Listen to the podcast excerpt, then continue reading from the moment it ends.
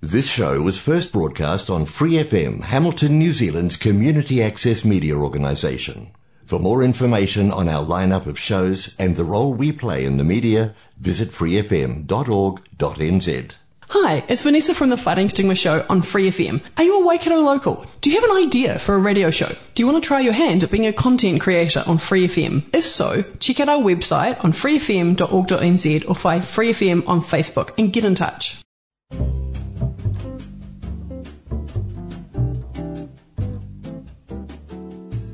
Kia ora, Brasil! O programa de rádio comunitária em Hamilton, na Nova Zelândia, para brasileiros ao redor do mundo.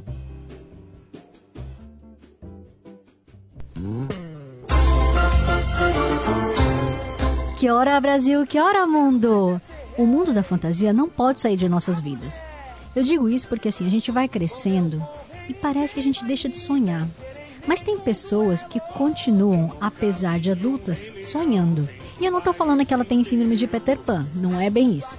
É uma pessoa que consegue ver o lado bom da vida. Então, eu quero apresentar para vocês uma pessoa com uma energia super bacana e que é muito especial. Tiago, muitíssimo obrigada por topar participar do Que Hora Brasil. Oi, Maia. Obrigado por me receber aqui. Tiago, como de praxe, por favor, você poderia contar pra gente um pouquinho do que, que você andou estudando? Aliás, eu vi que você também estudou na USP. Então é um cara inteligente e aí as raízes já não negam, né? Ah, eu acho que eu sou exceção à regra. Eu não sou tão inteligente assim, não. Eu dei sorte algumas vezes, mas sim, eu me formei na USP em lazer e turismo em 2000 e tralalá. E eu acho que era é uma loucura fazer um jovem de 17, 16 anos decidir o que quer pro resto da vida. E mesmo naquela época eu não, não queria muito, mas foi pressão tipo familiar mesmo. Você deve saber como é a pressão de uma família japonesa pra, pelos estudos e tudo mais. E aí eu tive que escolher e fazer alguma coisa. E aí eu fiz. Mas foi mais por pressão mesmo, não é com muita capacidade, não. Mas mamãe e papai ficaram felizes em você estudar turismo?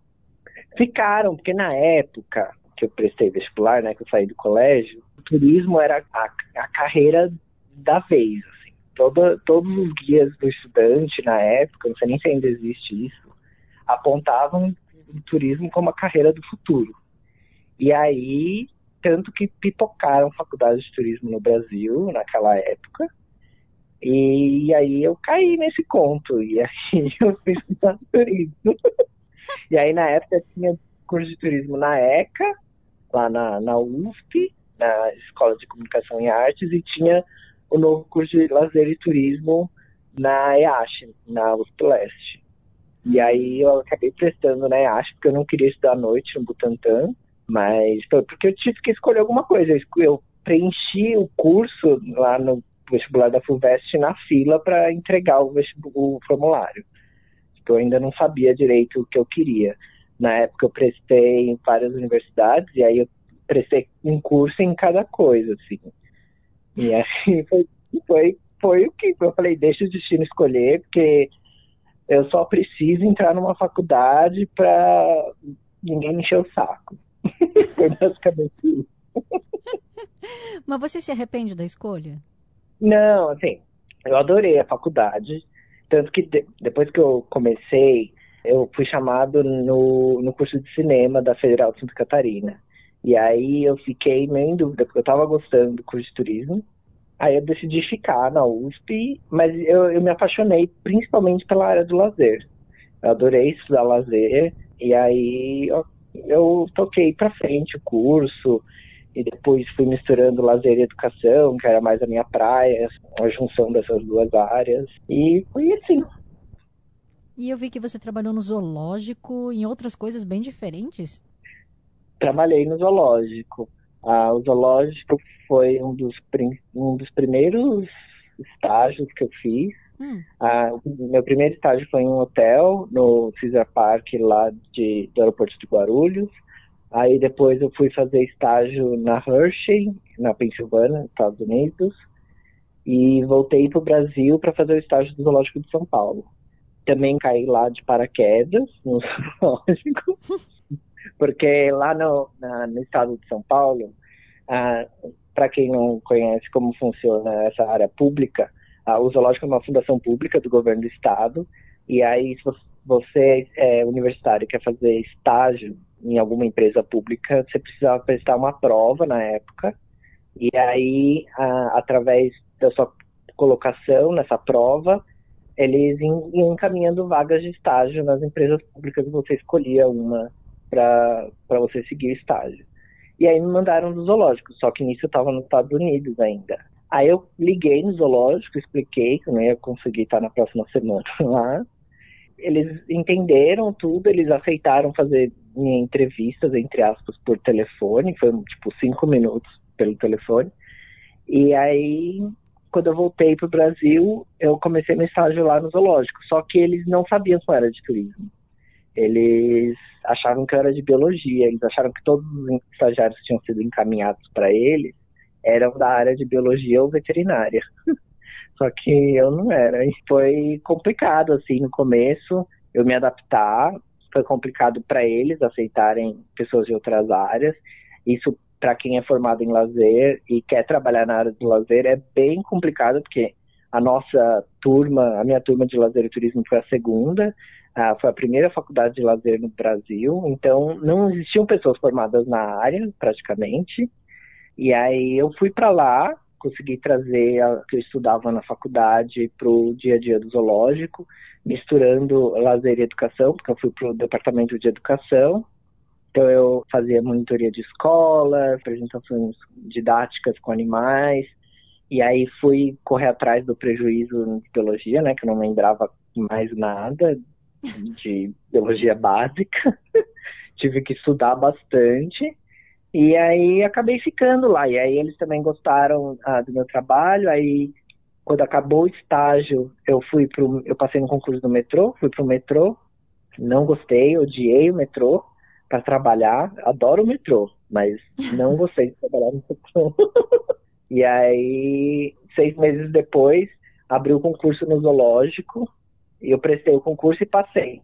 Aí eu voltei para o zoológico para fazer o aprimoramento profissional na área de educação. Aí fiquei mais dois anos no zoológico. Ah, para Mas... tudo, né, Tiago? Você vem me falar que na Inteligente passou um monte de concurso, passou na USP, ah, vá te catar, né? é, era, era questão de ser esperto ali, ver o que estava acontecendo. Quando eu prestei concurso do metrô, minha colocação foi péssima, assim, comparado com os concursos anteriores. Não interessa, Mas você foi, passou. Foi o concurso que teve logo antes de inaugurar a extensão da linha verde. Então eles chamaram muita gente naquele concurso. Ah, da Aí verde. eles me chamaram. Mas tanto que demorou quase uns quatro anos para me chamar, eu acho. Porque eu prestei concurso na época do vestibular. Eu fiz a prova, né? Eu falei, vou fazer uns concursos aí, porque aproveitar que tá tudo fresco na cabeça, que eu estudei vestibular. aí eu fiz uns concursos X na época. Hum. E aí logo que eu terminei a faculdade, chamou esse do metrô. Então foi tipo quatro anos, praticamente. E aonde que entra o Valmir nessa história?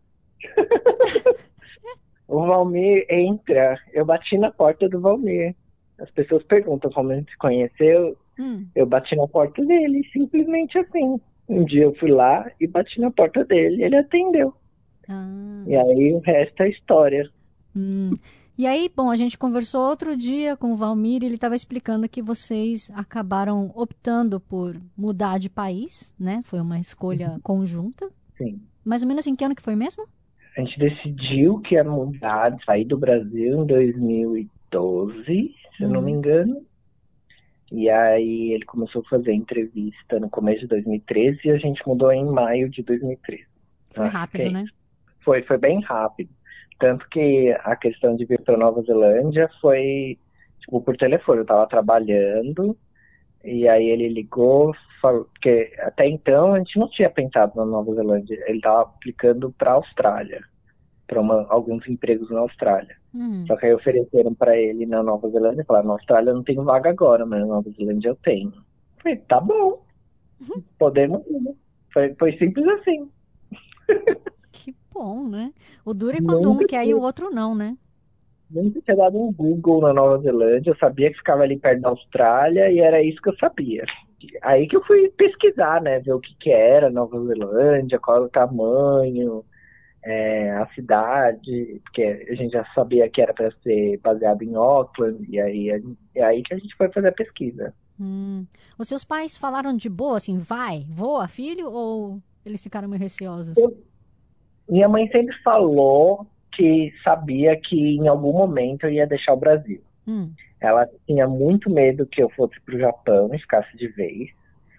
Tanto que eu fui meio. Quando eu, eu assinei o contrato para fazer o aerobaito, tudo, foi meio que escondido dela. Eu só avisei depois que eu já tinha assinado o contrato.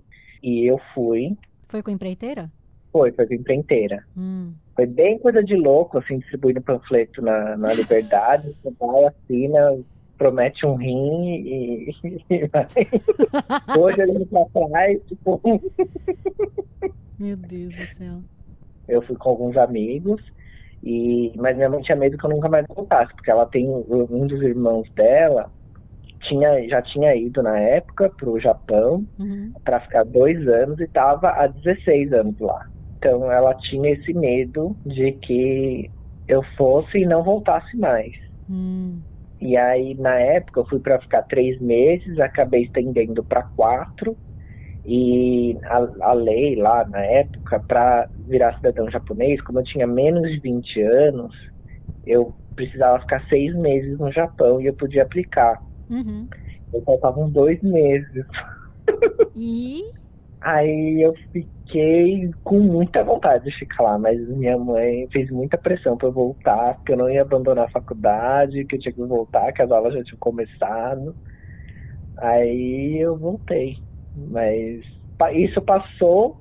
Aí quando eu fui fazer estágio nos Estados Unidos, eu gostei de lá, mas não fiquei com vontade de ficar.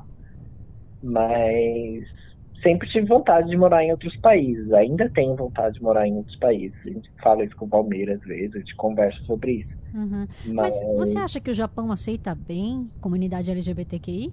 Eu não acho.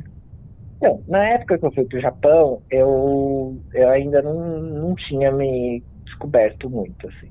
Eu não sei se já, já foi trabalhar lá, mas era uma, eu só trabalhava, né? Muita coisa que eu fazia. Eu cheguei a fazer turnos de 26 horas, então eu só trabalhava e dormia quando eu tinha tempo. Era quem então, montadora? Era na Sony. Hum. Eu trabalhava montando set de lentes. E aí eu não. Tipo, nem que eu quisesse também, eu não, não tinha energia para isso. Eu não tinha final de semana, não tinha nada. Mas. Foi só pra juntar grana mesmo, né? É, eu fui pra juntar grana. Então, pra mim tava, tava ok. Hum. Aí eu, os dias que eu tive de folga foram, foram aqueles dias do ano novo, né? Que são acho que cinco dias no Japão. Uhum, uhum. foram os dias que a gente, é, eu e meus amigos tivemos de folga. E, Tiago, da onde que surgiu essa ideia de você virar digital influencer? Olha, eu, eu nem, nem gosto muito desse nome, mas. Tá bom, youtuber. É... Então, eu, eu nem sei direito da onde que começou. Eu sempre fui comunicativo e gostava de, de falar. No, quando eu trabalhava no zoológico, eu dava muita entrevista pelo zoológico. É, a gente tinha é, uma coluna no Diário do Grande ABC que era voltada para criança, com vídeos sobre os animais do zoológico. Então, eu, eu sempre flertei muito com, com audiovisual. E eu trabalhei, antes, meu último emprego antes de vir para Nova Zelândia, no Brasil, foi ah, no programa Net Comunidade, que era, era um curso de mídias para adolescentes da escola pública, lá no Cambuci, é, perto do centro de São Paulo. Então, a gente ensinava a editar vídeo, jornalismo, então a gente fazia oficina de fotografia, várias coisas ligadas ao audiovisual. Então eu sempre estava meio que nessa área, assim. E aí deu 30 minutos em mim, eu comecei a gravar uns vídeos para ver o que, que ia dar. E aí foi dando, e aí teve um vídeo que bombou, aí eu continuei. Só que eu acabei dando uma pausa, porque eu estava estudando, eu voltei a estudar aqui na Nova Zelândia também, mas foi sempre como hobby, assim, eu nunca levei a sério, assim, mas como hobby mesmo, ajudando algumas pessoas é, a planejarem férias e tal, porque eu falo, eu não tenho só o canal do YouTube, né, é, é o canal do YouTube e um site, e aí é, dou dicas de viagem e tal, especificamente para os destinos Disney. E aí eu tentei criar esse lugar que eu achava que faltava é, em português. Tinham algumas plataformas e alguns canais que falavam disso especificamente em inglês, mas faltava em português, porque muita, muita gente vinha pedir para mim é, sugestões ou ajuda com planejando a viagem, e essas pessoas não encontravam essas informações em português. E aí foi aí que, que começou. É uma pena que neste momento a pandemia não ajuda, né? Porque começou com, com o YouTube. E aí depois eu montei o site, o site entrou no ar, acho que foi em janeiro, do, janeiro, fevereiro do ano passado. Na né? boca do gol, né?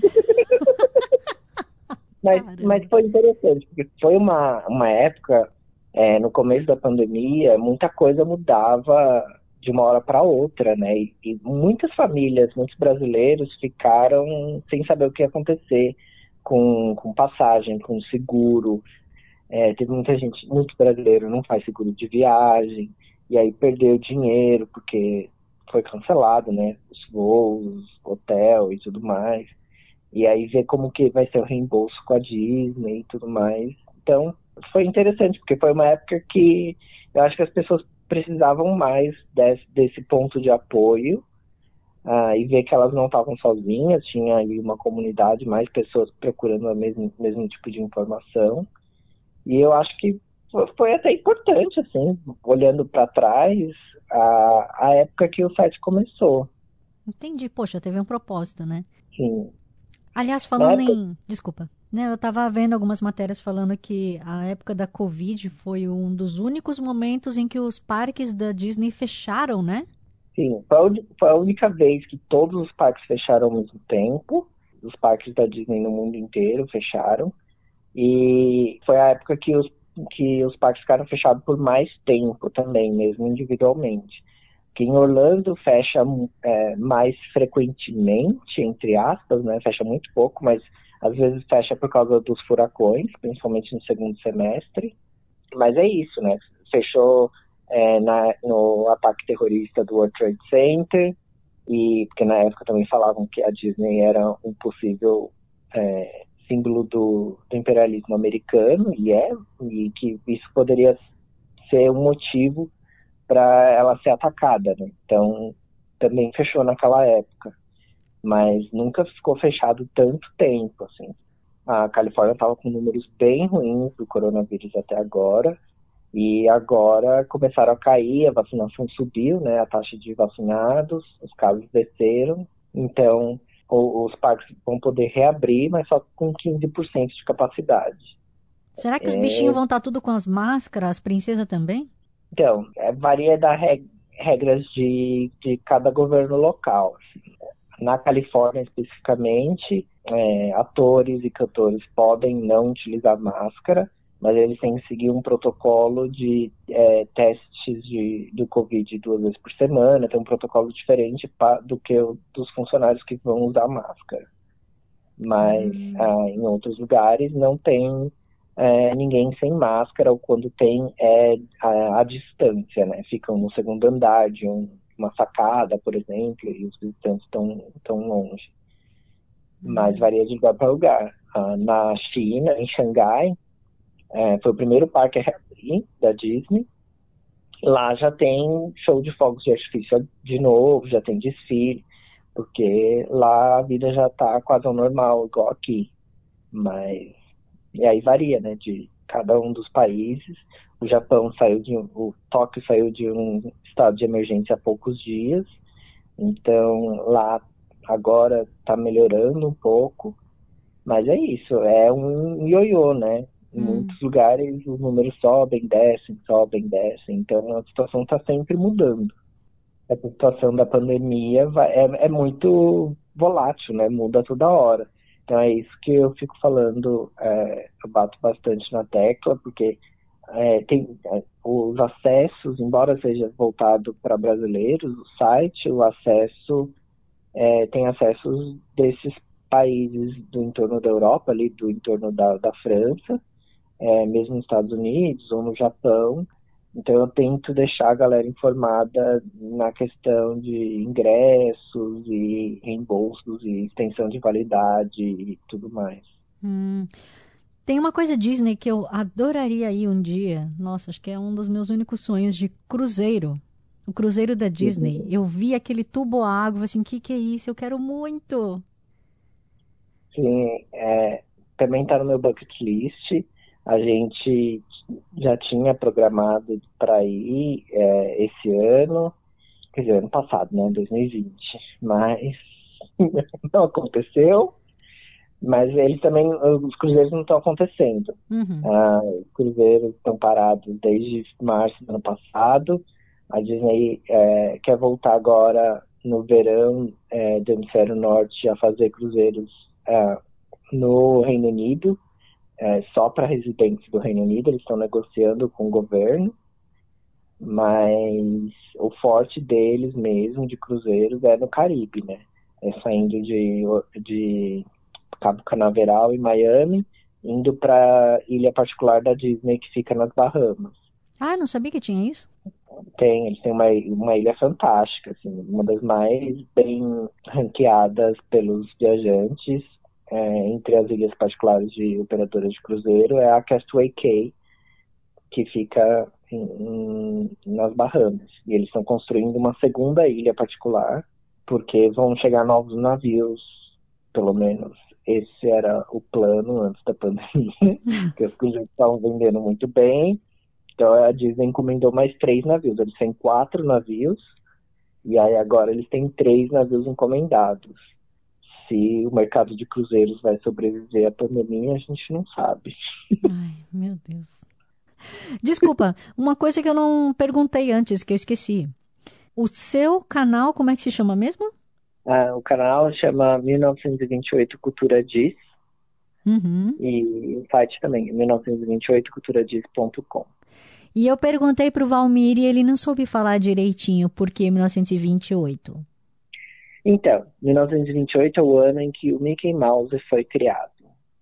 É o ano em que tudo mudou, porque é, não sei se você conhece a história do Disney, mas o primeiro grande personagem dele foi o Oswald, que era um coelho, e na época ele trabalhava para uma outra empresa, que hoje seria a Universal, só que quando ele saiu dessa empresa, no contrato dele previa que todas as criações dele ficariam para a empresa que ele trabalhava.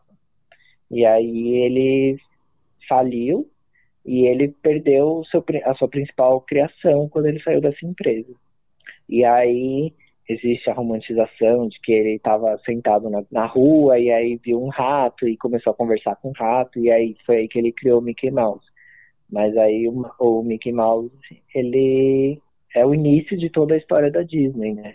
O sonho dele de criar animação, que na época ainda era só desenho, cartunista, mas ele cria o Mickey para ser um desenho animado.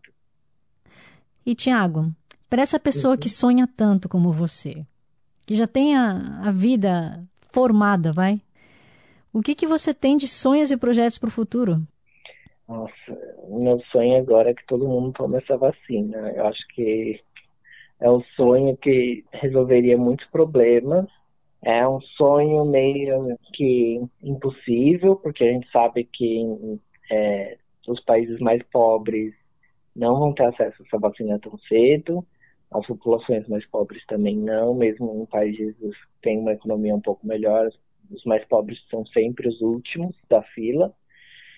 Mas eu acho que no momento é acabar com essa pandemia, né? E a gente vai precisar, a gente precisa muito que as pessoas comecem a entender melhor o papel da ciência. É, é meio que absurdo a gente estar tá em 2022 discutindo se vacina causa autismo, se a Terra é plana ou, ou tem umas coisas que é, é isso que eu espero. Assim, meu sonho é que as pessoas entendam a ciência e que se vacinem para salvar a vida de, dos outros, né? Se conscientizem de que não é uma, algo só para gente, é para o próximo também.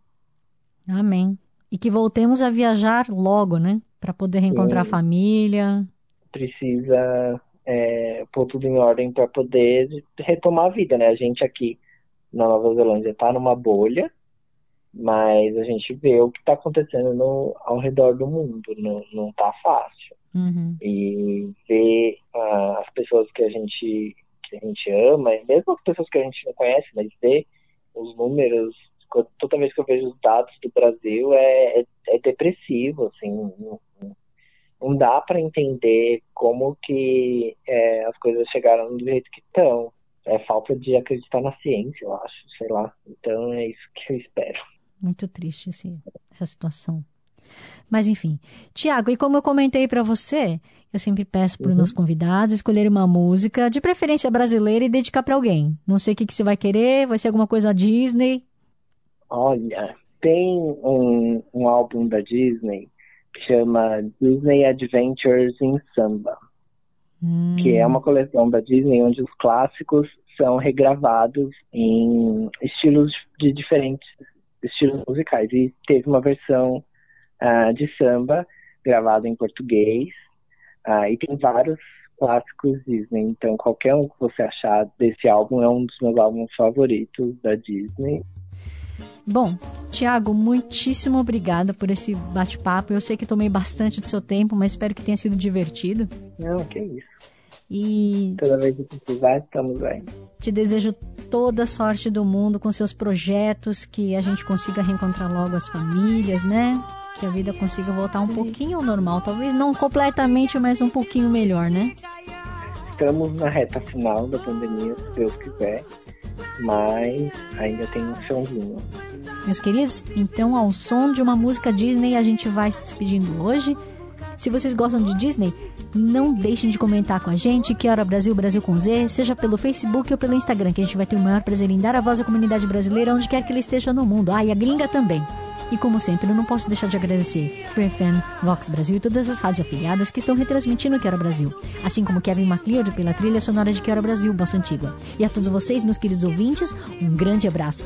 Kia carra e kakiteano! Na baixa do sapateiro. Eu encontrei um